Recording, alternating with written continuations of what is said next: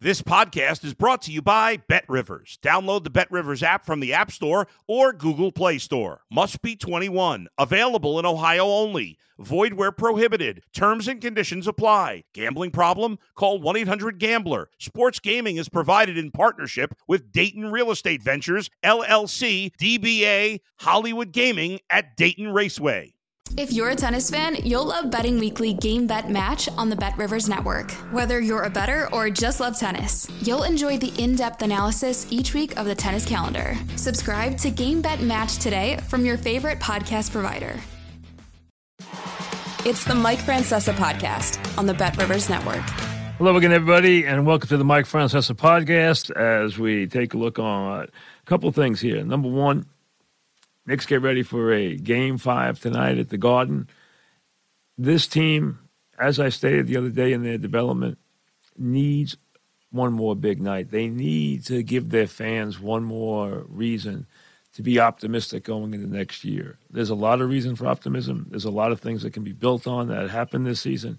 Even if they don't go down and force a game seven, having one more big night this spring – at the Garden. One more victorious evening. Full house, everybody there, everybody excited, everybody yelling. You know what? It's a very positive thing for this franchise. And it will be good for where they're headed. Uh, so I do think, even in defeat, they can gain something here rather than fall on their sword in game five at home. And Miami will push and push and push until they realize, hey, it's time to get ready for game six. That's what you want to accomplish in the game five. You want there to come a point where Spoelstra says, okay, all right, I'm going to rest my key guys and we'll see you Friday. We'll see you in game six. That's that's what you're looking for because then then the last part of the game becomes easy. So that's what you try to accomplish here, and you would try to accomplish that in the in the uh, third quarter of the game. Uh, but you want to get off to a good start tonight, and that means shooting the ball, and it also means getting on the backboards because that's what the Knicks do, and that's what the Knicks have to do if they're going to be uh, successful. The Yankees' best advantage here was they got the A's in between the two Rays series. The A's are bad; they may be historically bad, but they're an easy mark because they have no pitching they have no middle relief, absolutely none. And they may score some runs now and again, as they did last night, but it'll be in a game where they give up twice as many as they did last night. So uh, they threatened. They had a chance to make some plays, both offensively and defensively. They didn't make them. That's why they are who they are, because they don't make plays and they can't pitch. So right now, the Yanks should be able to finish them off and get ready uh, for the four-game set with the Rays. And sometimes who's there on the schedule matters. It really does. And this was a perfect example because it gave the Yankees a chance to get a couple of wins tucked away before they finish up with the Rays uh, with this next seven game series, or uh, next four game series. As for the Mets, the Mets' problems right now are running pretty deep. I think it's obvious they have to retool on the run here. Don't panic. No reason to panic. There are a lot of ways to get into the postseason. No reason at all to panic. But first thing, play Brett Baty every day. Play Alvarez most of the time. Let Alvarez learn how to catch. He's obviously going to hit some home runs. He had two last night. He's got a lot of power. Okay? Play those two, make them everyday staples, and then start to get rid of the dead wood in the lineup on the bench and in the pitching staff. And it's more than one or two people on the Mets.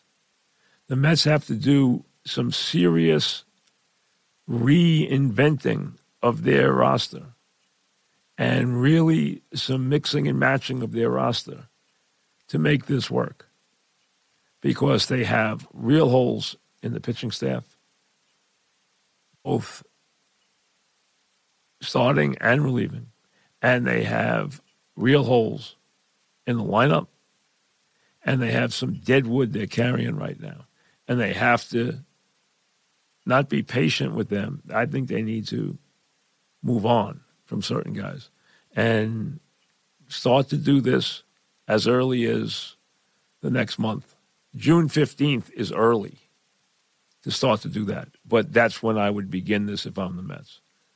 You're not going to do it in May because teams don't make moves in May. Even the teams that are bad are not ready to trade you people in May. By June 15th, they're debating it, and by July, they're pulling the trigger.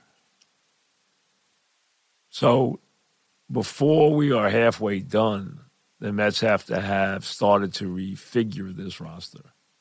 You're going to see, I think, different faces on this team. There's no way around that. That's the year they have dealt themselves. But remember, they have outrageously unlimited resources to do that. So if it costs them a little cash, it costs them a little money to the bottom line to do it, they have to do it. And before they get significantly better, they have got to get some consistency out of Verlander and Scherzer. Because if they don't get that, it's going to be awful hard to find the pitching staff. That has to be, you know, there's certain things that have to be a given. You've got enough pieces in the lineup that you can add to it and move on because you can count on moment you can count on McNeil. You got your big one-two pop in the middle of the lineup, but you need to lengthen this lineup, and you need to get rid of some really seriously dead wood emails when we return. You're listening to the Mike Francesa podcast on the Bet Rivers Network. Mike Francesa podcast. Remember, you can send me uh, your emails at Podcast at gmail.com. We're on the Bet Rivers Network as always, and for all your wagering needs, it's Bet Rivers in New York and New Jersey. Play Sugar House in Connecticut. So whatever you need, just go to their uh, app uh, and you'll find everything you need for all your needs there. And the program, of course, always on the Bet Rivers Network and wherever you can find your podcast. All right, Ray and Rochelle brings up a question that I was going to do a whole podcast on um, the other day and decided against it. Um, just because uh, I just uh, was waiting to see what was going to happen. Does Bob Huggins survive this transgression? If you don't know what Bob Huggins did, if you don't know what Bob Huggins is, he's the head coach at West Virginia. He's been a major force as a college basketball coach, both at Cincinnati and West Virginia. He has always been a gruff guy, not a bad guy. I know Bob Huggins, he's not a bad guy uh, but he's old fashioned. He's a gruff guy. Speaks his mind, always looks unhappy. You know, one of those guys, big guy. Huggins went on the air, and somehow the conversation became uh, something about Xavier and the, you know, the, he was on with a Cincinnati broadcaster, Bill Cunningham, who's been there forever. And they're talking about Xavier, and you know Cincinnati was always the big rival with Xavier. When I first heard it, I said, "Wow." I listened to it again. He didn't back away from it. I don't think he even registered what he had done. Hours later, he issued a apology, which I have no idea was heartfelt or not. Don't even know if he wrote it. But in that, he took his own beating. He called himself. He called it abhorrent, and uh, said uh, he would not try to, you know, back off from the blame. Whatever penalty he had coming, he would take. Uh, so he basically said, "Dish it out." West Virginia said they would have a statement. They have yet to have one, from what I've seen. Um, I have to tell you, when I first, it's ha- it's a discussion we've had behind the scenes with coaches and with people in, in the business the last couple days I've had since he said it. Does he survive it? Um, I'd say my, from the people I've talked to, they're running probably seventy percent against him surviving. I thought when he said it, he would get fired.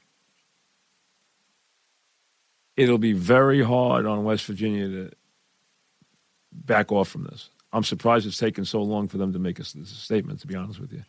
Um, in this climate, it's a hard one. It, it doesn't, it, you know, guys have been fired for less. It's a rough statement, let's be honest. Um,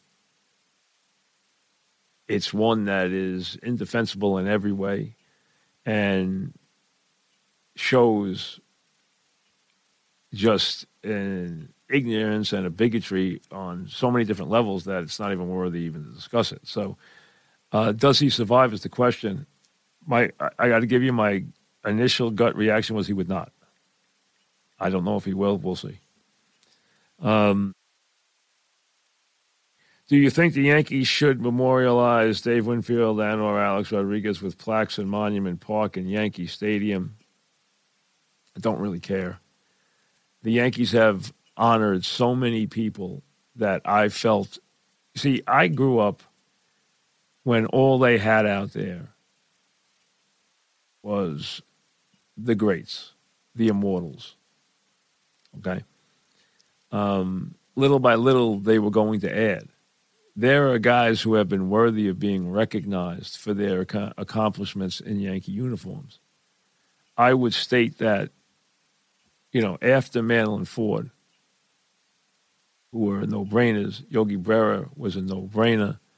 Um, of the recent, you know, Thurman Munson, I have no problem with, especially with the tragic ending of his career um, and his life. Uh, I think they have then taken it to a level well below where it deserved to be. And then I think there were some exceptions. I think Mariano, I think Jeter, I think Bernie Williams all belong out in any recognition because they wore one uniform before because they had great careers and long careers to me, this is about longevity. And you see, it's not about coming here for a couple of years and being a Yankee. See, I always was against Reggie Jackson. Not that Reggie Jackson was didn't do his job here, but he was here five years. How do you compare that to guys who played their whole career in Yankee uniforms? So they have made it. A, see, the Yankees have made the whole process one where it's about marketing the team and filling the stadium. They use those celebrations and the honoring of these guys to fill the stadiums and to market the team. It sells jerseys, it sells memorabilia, it also fills the stadium. That's what they care about. They have cheapened the whole process. There were way too many people out there. Let's be honest, it's gotten ridiculous. Immortals, which means at the least you are a Hall of Famer. Then you think about the Yankees had immortals, Ruth, Gehrig, DiMaggio, Mantle are all among the 25 best players of all time. That's immortal. Mickey Mantle was immortal. Whitey Ford deserves what he gets. Yogi Berra deserves what he got. Joe DeMa- I mean, Derek Jeter deserves it. Mariano deserves it. Like I said, Bernie Williams, I have no problem with. He deserves it. He played a very long time and played at a very high level for the Yankees and won a lot and was great in the clutch. So I have no problem with that. But elsewhere, uh, you know, but they have turned it into a supermarket. So to me, it's been cheapened long ago. So I don't care what they do with it, to be honest with you. Matt and New Rochelle. If Francona was our manager instead of Boone the past few years, do you think that would have made a difference in getting us to the World Series? Listen, Francona is the best manager in baseball. Marty Yvick went out? Maybe, but that's asking a lot. Um, the manager doesn't usually make that much difference. He can during a regular season. I think Francona shows you that he's worth at least 10 wins during the regular season the way he runs his team. He does a brilliant job. And the year he was gone, they were completely in, ineffective, and he comes back and they played great. So the bottom line is he does an incredible job. He is a all-time great manager. So that's not fair to Boone.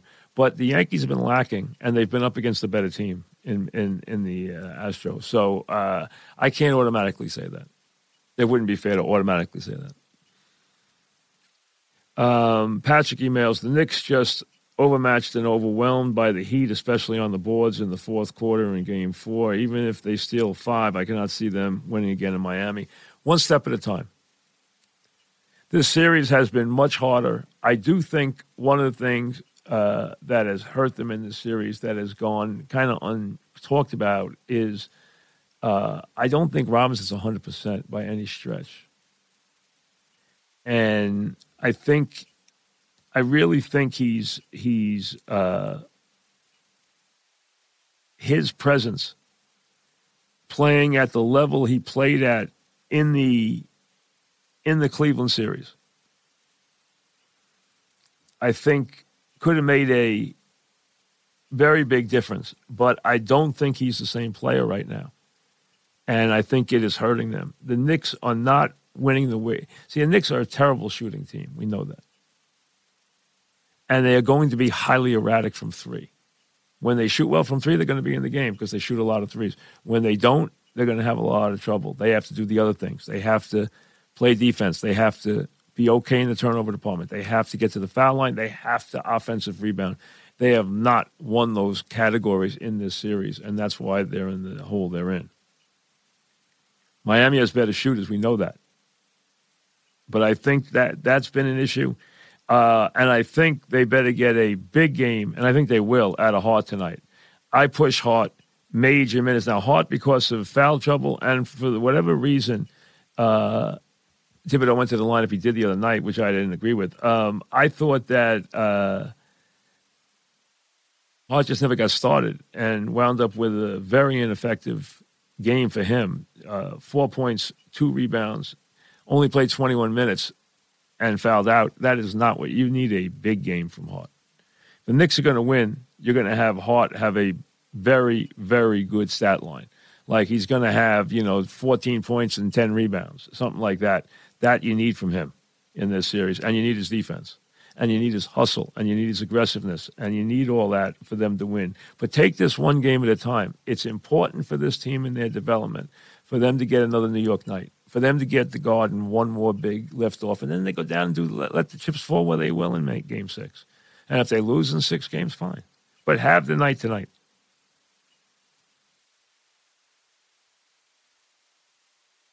Um, Christopher says, I felt a New York athlete that was underappreciated was Mike Bossy. I know it's a, Long Island team and not New York City, but that was one of the best players ever on one of the greatest teams ever. No question. Um, in see, Bossy was kind of a different personality, even inside his own team.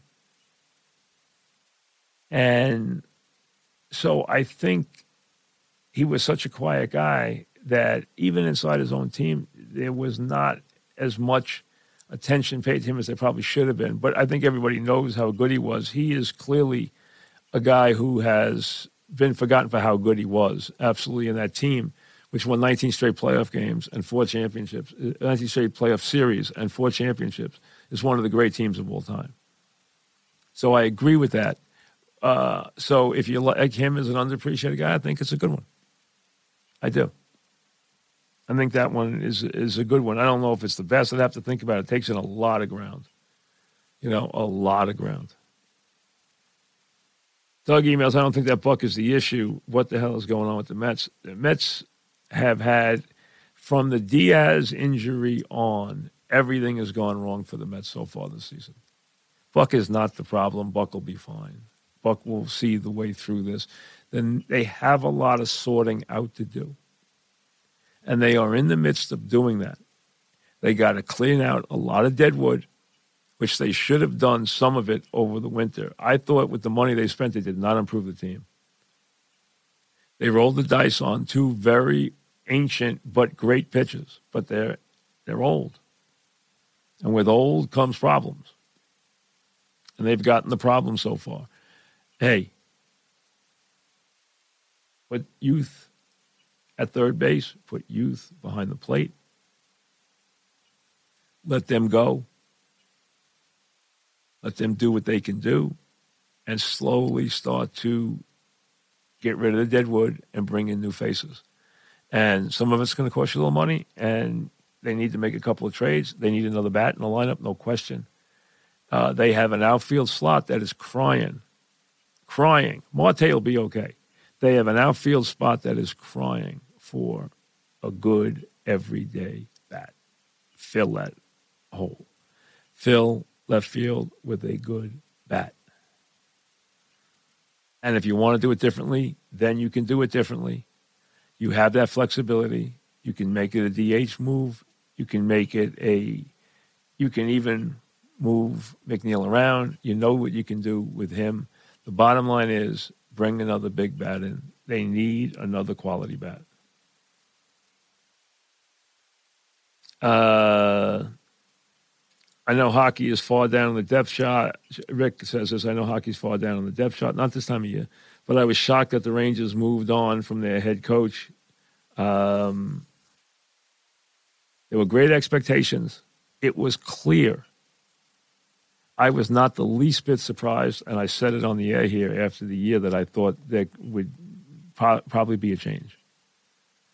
I, I, I thought the way he spoke after the series – showed you that he had a disconnect with a lot of guys in his room. And clearly the team was not on the same page. He went after his team after one game and they didn't respond. Uh, even after the series was over, he talked about some guys not giving all their effort. I mean, that's a tough statement after the series is over. There were high expectations for this team.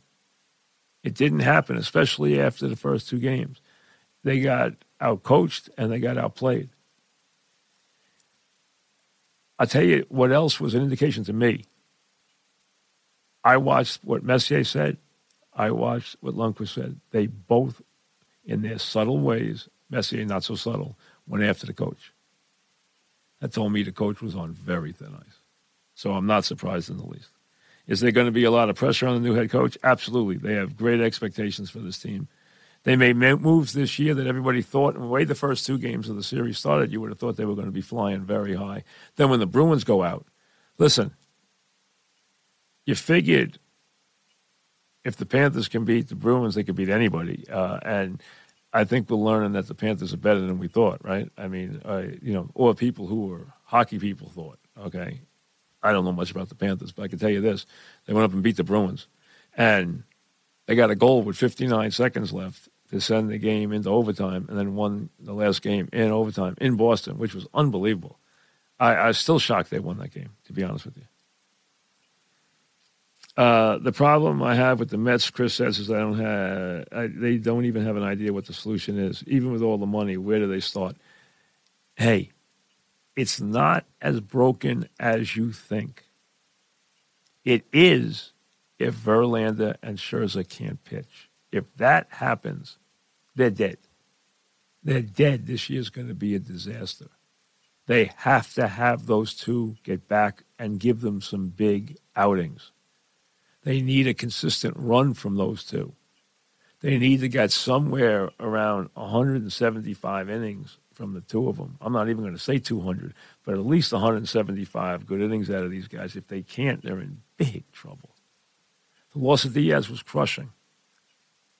But they made mistakes in how they built the roster. They really did, and I didn't like it when they built it. And I thought they needed to go after another big bat, and they didn't. And it has hurt them dramatically. But I think they have if they get an infusion, which I think they can, from Baty and from Alvarez, add another big bat, which you can install in the outfield or at DH. And then you're going to have to, this is where it's going to get a little expensive. They're going to have to go out and get a couple pitchers. They're going to have to go out and get a starting pitcher. They're going to have to go out and bolster the bullpen. And to do that, they're going to have to either eat some big contract or they're going to have to give up a lot of prospects. So it's going to be costly to do that in season, but they're not going to give this year up. I don't think there's any way. So they're going to have to do that. They have to improve every facet of this team on the run. But they have the resources to do it.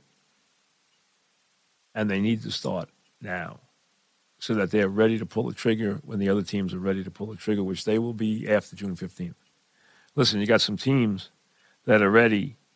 I mean, you're not going to find much on the A's. They got a couple of young guys, and whatever they have, they're going to try. And, you know, you don't want anything off their pitching staff. That's for darn sure. Um, but when you look at it, and you can see already some teams that are having, you know, really lousy years that are, you know, Kansas City's already 10 and 27. All right. The White Sox are 13 and 24, and they have players on that team. All right. Forget Oakland. Um, St. Louis might not recover. If they don't, you know, there's stuff that you can harvest there.